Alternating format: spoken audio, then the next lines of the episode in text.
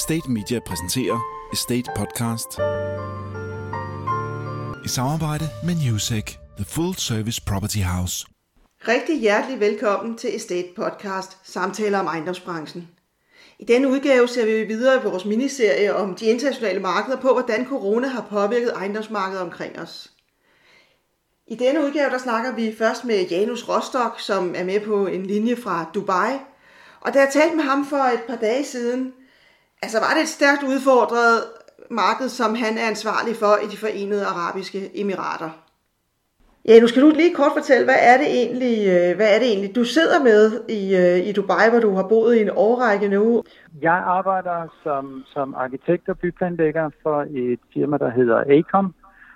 Vi er en af verdens største multidisciplinære arkitekt- og ingeniørvirksomheder med lige omkring 90.000 mand på verdensplan. I Dubai der leder jeg en afdeling for byplanlægning og arkitektur samt landskab. Og vi er omkring 95 mand, eller var omkring 95 mand inden det her startede, og har været nødt til at reducere en lille smule, så vi er nu nede på 85 mand. Så i det store billede rimelig vildt sluppet. Vi har projekter i hele regionen, så vi har kontor både i Dubai, Abu Dhabi, Bahrain og 3 kontorer i Saudi, og jeg har repræsentation i 2 af de 3 kontorer i Saudi. Så min 85 mand de er distribueret ud over Mellemøsten.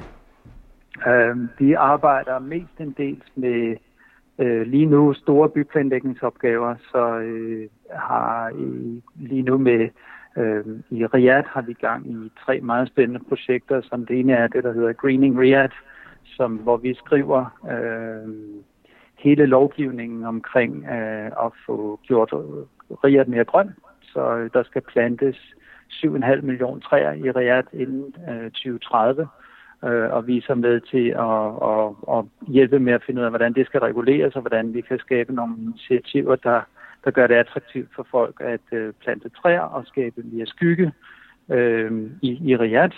Vi er også i gang med det, der hedder Transit Oriented Development, eller TOD, som er... Der er ved at blive bygget en metro, som åbner her om et par år, og vi kigger på alle områderne omkring hver metrostation, så 800 meter radius fra hver metrostation og 80 metrostationer, der kigger vi på, hvordan man kan opgradere landskaber, public realm, så det bliver nemmere at komme til og fra stationerne. Og den sidste store projekt, vi laver, er det, der hedder Complete Communities, og det er 14 distrikter i Riyadh, hvor vi er inde og kigge på, hvordan vi kan få skabt nogle bedre, mere fodgængervenlige gader. Der er ingen fortov i dag, en stor del af Riyadh. Så hvordan får vi skabt gode parker, hvordan får vi skabt nogle centrale steder, så de her kvarter får ligesom deres hjerter og en identitet. Og hvad skete der så, da corona kom til Dubai, ligesom den gjorde til alle andre markeder i verden? Hvad har det betydet for jer? Jamen det er gået i nogle forskellige skridt hen ad vejen. Til at starte med, det kom jo meget tidligt her, fordi at Dubai jo er hub for flyindustrien og har lige indtil for nylig haft omkring 100 millioner passagerer, der kom igennem Dubai Lufthavn. Og det vil sige, at de første coronatilfælde her hørte vi om allerede tidlig i februar måned. Dubai har haft en meget stærk teststrategi, så de folk, der blev opdaget, de blev sat i karantæne, og det var ikke frit valg, det var noget, man blev sat ind på et hotel. Og så fik man at vide, at man kunne altså ikke forlade hotelværelset, før at man havde haft 3 af hinanden uafhængige tests, der var negative, så at man nu var overstået. Alt det blev betalt for af regeringen her. Det gik sådan et stykke tid, og så begyndte de efterhånden at lukke ned, og vi har været i en periode på, jeg tror det var næsten 10 uger, hvor vi havde lockdown. Og det var med totalt udgangsforbud i noget af perioden, hvor ingen af os kunne gå på arbejde, og vi var nødt til at arbejde hjemmefra. Og det var ikke noget valg, og der var altså store bøder, hvis man forladt sit hus, medmindre man havde fået en tilladelse på forhånd. Så der kunne man gå ind på en app og søge om det der hed en move permit, som man så kunne bruge, når man skulle i supermarkedet eller på apoteket. Og der havde man så 3 timer til at komme ud og hente sine ting, og så komme hjem igen. Og lige nu er det sådan, så vi er tilbage på kontorerne med op til 50% af vores medarbejdere er til at komme tilbage, men man skal have maske på al den tid, man er uden for sit hus. Det har også galt, når man skulle lave træning og den slags, så skulle man have mundbind på. Så en lidt anden situation, end vi har i Danmark i hvert fald? En lidt anden situation. Man kan sige, de tester 50.000 mennesker om dagen. Der har været, altså som det går næsten 41.000 cases, så har der stadig været en del smittespredning, og det der har været, eller hvad kan man sige, det interessante ved det er, at der er kun 286 døde indtil i dag. Så man får casene hver dag, hvor mange nye der er smittet. Så i morges så kunne jeg så se, at det var 479 nye smittede. Og de bliver så alle sammen sat i karantæne. Jeg tror, at noget af udfordringen selvfølgelig har været, at det har været ramadan, og det vil sige, det er ikke alle, der har overholdt de her forbud, der har været, og derfor har de mødtes i større forsamlinger. Men måske alle moskéer er lukket, og mallsene har været lukket i lange tider, undtagen supermarkeder. Og så har vi selvfølgelig nogle af de her arbejdere, som bor tæt og er tæt sammen. Så det er også der, hvor det menes, at mange af de her smittede har været. Men mange af altså dem mange gæstearbejdere? Mange af gæstearbejderne, men mange af dem er jo forholdsvis unge. Og derfor sunde og raske, og derfor tror jeg, at det er noget af grunden til, at vi ikke har set flere dødstilfælde her. Hvad har det betydet for jeres projekter? Er der blevet noget, der er blevet sat på stop, eller er det sådan, så markedet er, som man kender det fra Dubai, det bare stormer frem stadigvæk? Jamen, jeg vil ikke sige, at morgenmarkedet stormer frem. Altså, man kan sige, det er lidt forskelligt, hvordan det har ramt. Altså, Dubais marked har jo været meget afhængig af turister, det er afhængig af byggeindustrien, af folk, der køber lejligheder og den slags. Og det har der selvfølgelig af gode grunde ikke været så meget af, men det var allerede en trend, der var inden corona kom. Så på den måde, så er Dubai forholdsvis stille lige for tiden. Og det er lidt en underdrivelse. Der var en Dubai Chamber of Commerce kom ud i den 27. maj med en rapport, der viste, at de havde lavet en rundspørg blandt virksomhederne her, og 43% sagde, at der var en moderat risiko for, at de var lukket inden for de næste 6 måneder, og yderligere 27% sagde, at der var en høj risiko for, at de ville lukke inden for de næste 6 måneder. Så virksomhederne hernede er meget hårdt ramt. Der er ikke nogen stimulipakker eller noget, der kommer ud, og det gør det selvfølgelig svært. Så det har været interessant for os at se, at i en region, som typisk har været meget baseret på direkte menneskelig kontakt, hvor vi var nødt til at møde med vores kunder, der har de nu i meget høj grad taget den digitale til sig, så alle vores møder er online, de fleste af vores kunder, så nogle af de projekter, der startede lige inden det hele lukkede ned, sagde, vi forventer, at det her skal køres fuldstændig 100% digitalt, og vi ikke behøver at mødes, udover hvordan vi gør det via enten det er Teams-møder eller Skype eller Zoom. Så på den måde kan man sige, at det har været interessant at se, hvor hurtigt regionen i virkeligheden har kunnet tilpasse sig til de her nye måder at gøre tingene på. Der er jo stadig, og det er jo nok der, hvor man skal huske, der er jo 70% af befolkningen i Saudi alene er jo under 35. Så det er jo klart, at der er rigtig mange der er mere vant til digitale medier, og mange af de lille smule ældre har også været vant til det. Så på den måde har det været positivt for os at se, at vores kunder har sagt, at de kører på ufortrødent.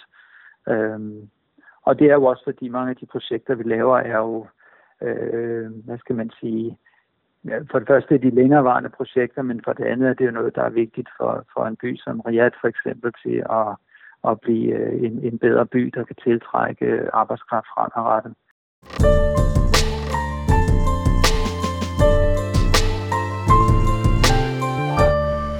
Estate Podcast. Vi skal tilbage til de nordiske markeder, og jeg har ringet Max Barclay op. Max Barclay er øverste chef for Newsecs rådgivende forretning i Norden. Og han ser en række udfordringer, ikke mindst fordi der selvfølgelig har været en ret forskelligartet tilgang til coronavirusens indtog i henholdsvis det svenske og det danske marked. Men Max, hvad er det egentlig, I sidder med lige nu?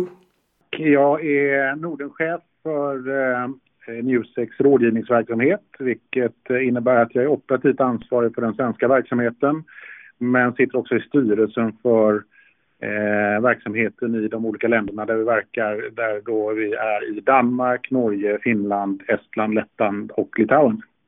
Og hvis du sådan skulle starte med at sige, hvad du synes har været den vigtigste forskel på de lande, I opererer i, udover det, som vi selvfølgelig ved i Danmark, at Sverige har valgt en anden strategi sundhedsmæssigt, men hvad har det betydet for jeres forretning i de forskellige lande? Ja, alltså jag är ingen expert på medicinska frågor, långt därifrån, men det är klart att den uppenbara skillnaden är ju att Sverige har stängt ner i mindre grad än vad våra nordiska grannländer har valt att göra. Och den stora skillnaden är väl att vardagen har sett annorlunda ut. Våra kontor i Danmark, Norge, Finland, Estland, Lettland, Litauen har delvis eller helt varit stängda under en period. I Sverige har kontoret varit öppet under hela den här perioden, även om vi har haft en neddragen styrka, någonstans mellan 30-50% kanske har arbetat hemifrån och resten har varit på kontoret. Så att man kan väl säga att den uppenbara skillnaden är att det har lett till att det svenska näringslivet och också Newsecs verksamhet har tuffat på någorlunda som normalt, samtidigt som vi i de andra länderna har fått jobba mycket mer hemifrån, inte kunnat träffas på samma sätt, inte kunnat interagera med våra kunder på samma sätt som vi är vana att göra. Sen vad det innebär för skillnader under så att säga ett längre perspektiv är svårt att svara på. Spontant känns det ju som att vår verksamhet i Sverige tuffar på lite mer som vanligt, men att vi i de övriga länderna har tappat ett par, tre månader i vår verksamhet. Men samtidig så er der måske en større usikkerhed i Sverige, eller hvordan ser du det? Altså, hvordan kommer transaktionsmarkedet til at udvikle sig? I Danmark snakker man nu om, at det faktisk kommer til at komme tilbage i andet halvår, fordi investorerne er allerede tilbage i markedet. Ser det ligesådan ud i Sverige? Vi håller precis just nu på att summera halvårssiffrorna i Sverige och funderar på hur prognosen ser ut för 0630. Och då kan man säga att vi tror att 2020 kommer stå sig ganska bra i förhållande till historiken. Det kommer inte bli ett rekordår, men det kommer heller långt ifrån vara ett dåligt år, utan vi tror att volymerna kommer att hålla sig uppe ganska bra. Prognosen för hösten är ju svårare, men jag delar ju uppfattningen att investerarna är tillbaka på marknaden och att framförallt de inhemska och de nordiska investerarna är liksom numera fortsatt aktiva. De internationella investerarna tror jag kommer att låta vänta på sig ytterligare en tid, men min bedömning är ju att de också kommer att vara igång i augusti-september. Så att jag tycker inte att det är någon större skillnad på hur prognosen ser ut framåt i de olika länderna. Däremot så är väl skillnaden att Sverige har upprätthållit transaktionsvolymen på ett bättre sätt än vad man har gjort i våra grannländer. Just nu så ligger vi på knappa 60 miljarder om jag minns rätt, vilket är en ganska bra siffra trots allt. Alltså 60 miljarder ska man måske lige sige på dansk. Ja, precis. Ursäkta. Det gør ikke noget, men det er bare til dem, der ikke er så stærke i de nordiske forskelle på tallene. Men Max, hvis du så ser på sektorerne, noget af det, som selvfølgelig er blevet allerhårdest ramt i Danmark, det har jo været retail, og det har selvfølgelig været hoteller, som har været lukket, og heller ikke nu må tage kunder ind i København fra udlandet. Men hvordan har det set ud i Sverige? Har hoteller og butikker og retail ikke også været lige så hårdt ramt i Sverige? Alltså jag tror att den givna effekten som också är tydlig för alla, det är ju besöksnäringen. För det är klart att ingen har ju åtnjutit några turister under den här perioden att tala om. Så att hotell och liksom annan besöksnäring är ju liksom tydligt och drabbad och har haft det väldigt svårt och har det fortsatt väldigt svårt. Men det är klart att det också påverkar retail. Jag vågar inte riktigt lägga en prognos för om retail har drabbats hårdare i Sverige eller i Danmark. Men min gissning är att det är ganska lika. Handeln har tagit stryk, och det är ju egentligen en acceleration av en trend som vi redan har sett, där retail har haft det ganska svårt redan innan coronakrisen. Och man kan väl säga att de delar som har haft det svårt har fått det ännu svårare. Samtidigt som det trots allt är vissa delar av retail som fortfarande fungerar ganska bra. Det som jag funderar mycket på nu, det är ju så att säga det som vi kanske inte ser så tydligt med blotta ögat, och det är ju hur det här påverkar tjänstesektorn, som i många stycken har tappat stora kunder, varit nedstängt under en lång period, tappat flera månader, lagt varsel, och där vi liksom inte ännu har sett de ekonomiska konsekvenserna, hur det här kommer att påverka samhället på lite längre sikt. Och det tror jag inte att vi kommer att prata om förrän efter sommaren, när vi kommer att se ökad arbetslöshet, nedgång i BNP och liksom faktiska siffror på hur ekonomin har påverkats under den här lockdownperioden. Och det är ju någonting som fastighetsägarna idag hanterar väldigt mycket i diskussioner med nästan alla sina hyresgäster, även på kontorsidan, som har det svårt och vill skjuta på hyror eller få hyresrabatter eller liknande. Men hvordan ser man det i Sverige? Fordi det i forhold til de øvrige nordiske lande, her taler man jo i det danske marked om, at brugen af kontorer bliver måske lidt anderledes, fordi flere har formået at arbejde hjemme i en længere periode. Vurderer du, at det er det samme i det svenske marked, at der er mange lejere, der vil overveje, om de skal bruge de kvadratmeter, som de lejer i dag? Ja, absolut. Vi ser liksom liknande trender i alla de nordiska länderna. Men igen så tycker jag att corona har fungerat som en accelerator för de här trenderna. Det här är inga nyheter, utan det är också någonting som vi såg innan. Hyresgästerna är mycket mer angelägna om att sitta i effektiva lösningar som stödjer affären, där kontoren blir mer en mötesplats än en arbetsplats. Vi är mycket mer angelägna om var kontoret ligger och vilken funktion det spelar i vårt företags verklighet. Coworking är ju liksom en tydlig trend som var stark redan innan corona, och som vi tror bara kommer att förstärkas och accelerera givet coronakrisen. Så att jag skulle summera det som att coronakrisen fungerar som en accelerator för trender som vi redan såg, precis som det har gjort på retail-sidan. Når du ser noget af det, som vi har set i Danmark de seneste år, det har jo været, at flere store svenske investorer har købt op i Danmark. Tror du den her coronakrise kommer til at ændre på deres opkøbslyst i de andre nordiske lande? Nej, det er ikke min bedömning. De nordiska institutionerna, oavsett vad deras hemvist är överviktade i sina egna länder och är då intresserade utav att investera i grannländerna. Det är därifrån trycket från svenska investerare och institutioner kommer, till exempel i den danska marknaden men även den finska marknaden. Så att det här är en trend som jag tror kommer att fortsätta, och jag tror att intresset kommer att vara fortsatt högt. Och vi sitter ju idag i flera diskussioner om investeringar i Danmark i flera olika sektorer från både svenska och utländska investerare.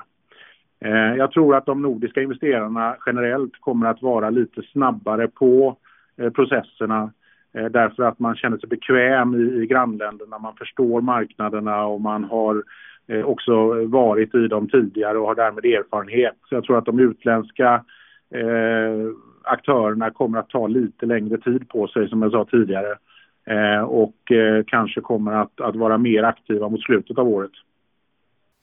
Max Barclay anerkender, at der er en vis skepsis mellem de nordiske lande i forhold til den strategi, Sverige har taget. Men i virkeligheden tror han ikke, at det på længere sigt vil påvirke ejendomsmarkedet. Og i hvert fald så er det sådan, at de internationale investorer er fortsat meget interesserede i at investere i Norden. Det kommer man til at mærke i de kommende måneder, eller i hvert fald i andet halvår. Jamen, jeg tror, at det er præcis som jeg har sagt innan kommer fungera som en accelerator för någonting som vi redan har sett, nämligen att marknaderna blir tätare samman förknippade med varandra.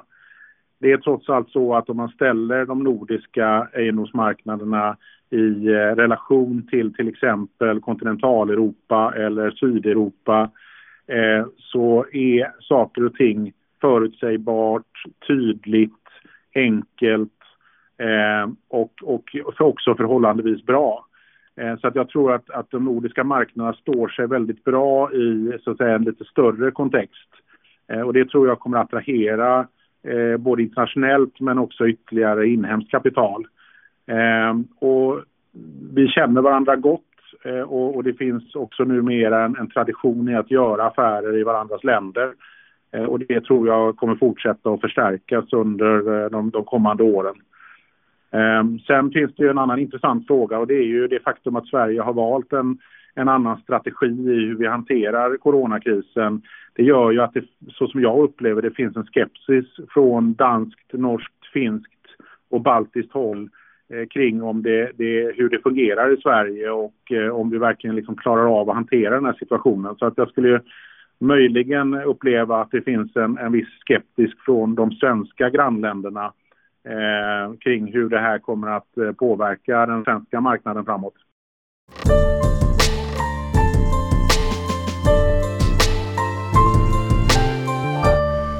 Estate Podcast. Den sidste, vi har med til at give et bud på markederne omkring os, det er Kristina Olsen, administrerende direktør for Bonava i både Danmark og Norge. Og Kristina har set, hvordan markederne har udviklet sig, og jeg er også her, der taler om, at coronavirus har accelereret en tendens, der måske allerede var i gang.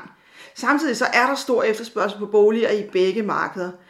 Så jeg ringede Kristina op og fik en snak med hende om, hvordan er det egentlig, at boligmarkedet udvikler sig. Og der er nogle underliggende ting i det norske og det danske marked, der er meget forskelligt, selvom tilgangen til at takle coronavirus har været meget ens. Ja, altså Norge og Danmark har jo faktisk fuldt helt samme strategi og tidslinje i forhold til nedlukning og genåbning af samfund. Så på den måde så er det meget lig. Altså coronahåndteringen har været meget lig den danske. Norge har haft lidt færre smittede generelt, og det er primært fordi, at befolkningstætheden ikke er så, altså så kraftig i Norge, som den er her i Danmark. Så man vil sige den måde, at økonomien har udviklet sig. Altså, vi har set et ret kraftigt fald deroppe i det, man kalder fastlands-BNP'et. Og forudsigelserne har også været, at økonomien vil få et ordentligt hug her på grund af corona. Økonomerne deroppe, de siger, at man kan forvente op til 8,5% fald.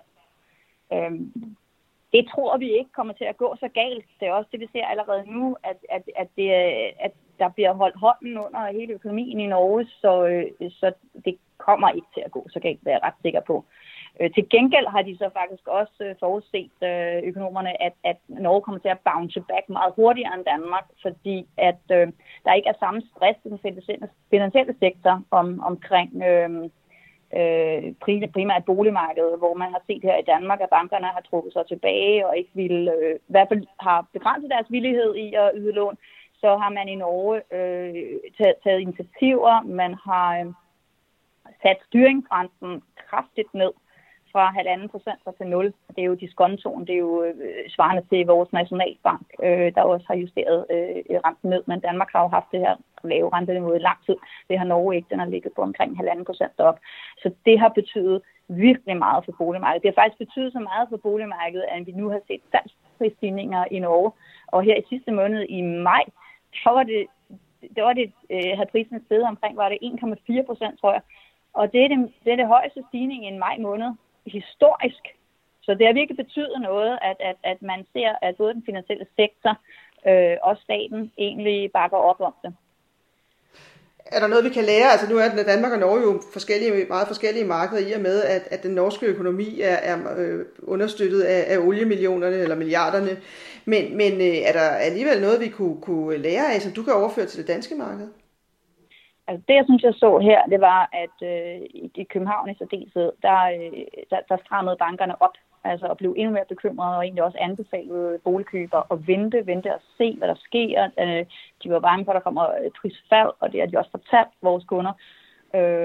Så der er kommet en usikkerhed. Forbrugertilliden er også faldet, så der er kommet en usikkerhed og sådan stress i den her finansielle sektor i Danmark, som jo går ud over salget og som går ud over boligkøberne og ud over os som udviklere. Og der har vi set det modsatte i Norge, i hvert fald i den tidlige del af coronaen, hvor de simpelthen gik ind og holdt hånden under, som jeg sagde, både i forhold til nedsættelse af renten, men egentlig også, der er jo den her fleksibilitetskode, som vi også har. Eller man kunne håbe, man havde i Danmark, hvor man faktisk som bankrådgiver selv må vurdere sin boligkundes økonomi. Der har de en fleksibilitetskode, der er blevet sat op til 20%. Sådan så alle de her lånefaktorer og sådan noget, de gælder jo som udgangspunkt også i Norge, ligesom det gælder i Danmark, men bankerne kan ligesom få deres rådgiver evne og mulighed for selv at vurdere, om deres klient her har den økonomi, der skal til. Så den der individuelle vurdering af folks økonomi, som så ikke bliver så maskinel, som den er i Danmark, det gør jo, at der er mange, der bringer sig i en situation, hvor de får mulighed for at købe i Norge. Og det har vi ikke set i Danmark, for det der er det bare mega stringent, at alle følger samme retningslinjer. Kommer det til at betyde noget for investeringerne i boliger? Altså, tror du, er det mere attraktivt for jer for eksempel at investere i Norge lige nu, end det er i det danske marked? Altså...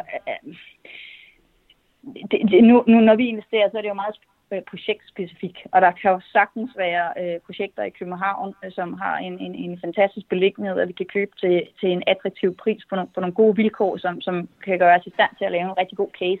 Så når vi investerer, så er det meget sådan case for case. Vi har en investment council, hvor vi bringer alle vores investeringsmuligheder op, uanset om det er det ene eller det andet marked. Så den vej rundt kan man ikke sige, at der bliver valgt Norge frem for Danmark eller Oslo frem for København. Men der er ingen tvivl om, at altså præferencen for nybyggeri i Norge er også stærkere, end den er i Danmark. Jeg mener, det er faktisk 20% af forbrugerne i Norge, der har en umiddelbart præference for at købe en ny bolig. Hvor i Danmark, der tror jeg kun, vi har 4% præference for at købe en ny bolig. Og det betyder rigtig meget for os som nyboligudviklere, at de vælger simpelthen frem for noget andet at købe nyt i Norge. Og så er det også sådan, at over 80% af nordmændene, de ejer deres egen bolig. Så det her med ejerboligmarkedet, det er meget stærkt. Og det er jo fuldstændig historisk betonet i Norge. Der er lejeboliger. Det er faktisk der, vi godt vil ind på markedet i både Oslo og Bergen. Det er med flere investorprojekter. Dem har vi næsten ikke nogen af i Norge, hvor vi jo har over 50% af omsætningen i Danmark på lejeboligdelen. Når du ser sådan de to lande, som du er ansvarlig for i sammenhæng, er der så andre ting, som du synes har været kendetegnende for den måde, markederne har udviklet sig på i den her sådan meget usædvanlige krise, vi har været i det her forår? Altså, som jeg startede med at sige, så har Norge og Danmark egentlig fuld samme strategi i forhold til corona, og de har kigget meget efter hinanden, og egentlig ligget, altså specielt den norske regering har ligget og ventet lidt prøv at se, der kommer den danske regering med, og så er der gået ganske få dage, og så er de kommet næsten med noget tilsvarende. Så man kan ikke sige, at det er håndteret anderledes. Jeg tror mere, at det er den sådan lidt underliggende økonomiske styrke, som der er i Norge med nybyggermarkedet. De kalder det ikke et projektboligmarked, de kalder det et nybyggermarked.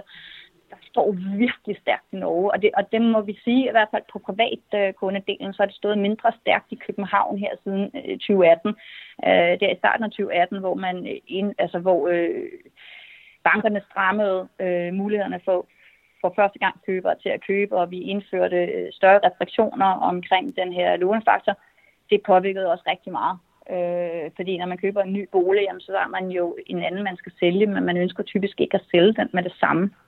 Man vil gerne ligesom vente til den nye bolig er ved at være klar. Så helt generelt, så er det, vi kalder short-term economic sentiment, de faktorer er simpelthen stærkere i Norge nu her, end de er i Danmark. Det er et stærkere marked, når man er nybygger. Hvad kommer det til, og hvad kommer de vigtigste ting, som I kommer til at tage hensyn til i de kommende måneder oven på den her krise? Hvad bliver det? Men lige nu, der handler det jo om at få igangsat vores byggerier i Norge, fordi at det der faktisk, hvis man skal sige noget, nu taler jeg meget om det generelle boligmarked, der egentlig har klaret sig rigtig fint igennem coronakrisen, og med stigende salgspriser til følge, som var meget uventet. Altså det havde ingen set. Så det er den her nedsættelse af styringsrenten, som har gjort det. Men der har man faktisk på nybyggeriet set, at salget er faldet, også i Norge. Det er ikke faldet så meget som i Danmark, men det er faldet ret kraftigt.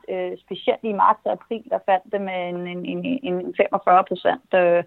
45% per måned. Det begynder at stabilisere sig lidt nu. Vi har set et mindre fald, kun omkring 18% i maj.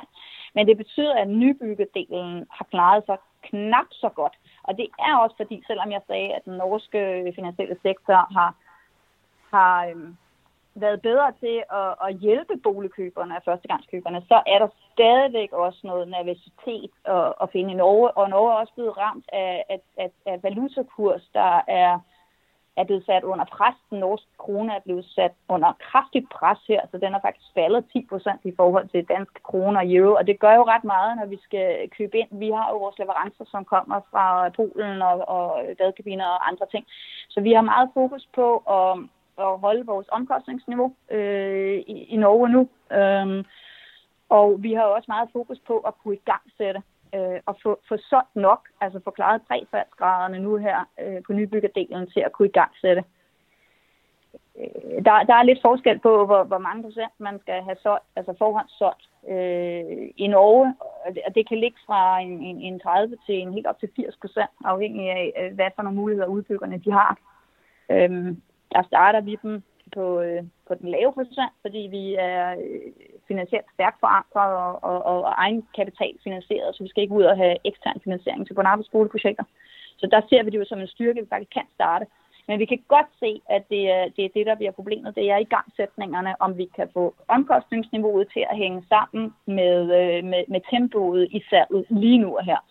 Så vi tror, vi kommer til at få noget forsinkelse i vores starter, som jo kommer til at betyde noget, ikke for vores omsætning nu og her, fordi den er jo egentlig sikret i 2020, men for de næste år, når jeg siger vores, så mener jeg hele nybyggersektoren, jeg mener ikke nødvendigvis på Bonava.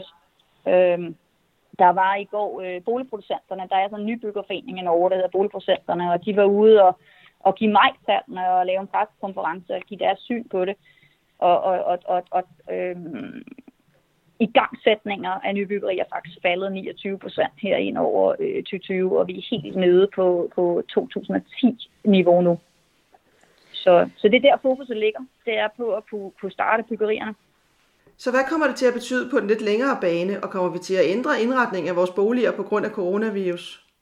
Ja, man er vel blevet lidt mere opmærksom på, at man skal passe på hinanden, som kan betyde noget i forhold til, hvordan vi indretter arealerne omkring husene. Og så det med, at man faktisk kan have nogle gode muligheder for at arbejde i sin hjem, det er også noget, som vi vil tage med ind i udviklingen i fremtiden. Det var, hvad vi havde valgt at tage med i denne sidste udgave af Estate Podcast før sommerferien. Tusind tak, fordi du lyttede med, og vi glæder os til at bringe mange flere spændende interviews og programmer efter sommerferien. Rigtig god sommer. Estate Media præsenterer Estate Podcast i samarbejde med Newsec, the full service property house.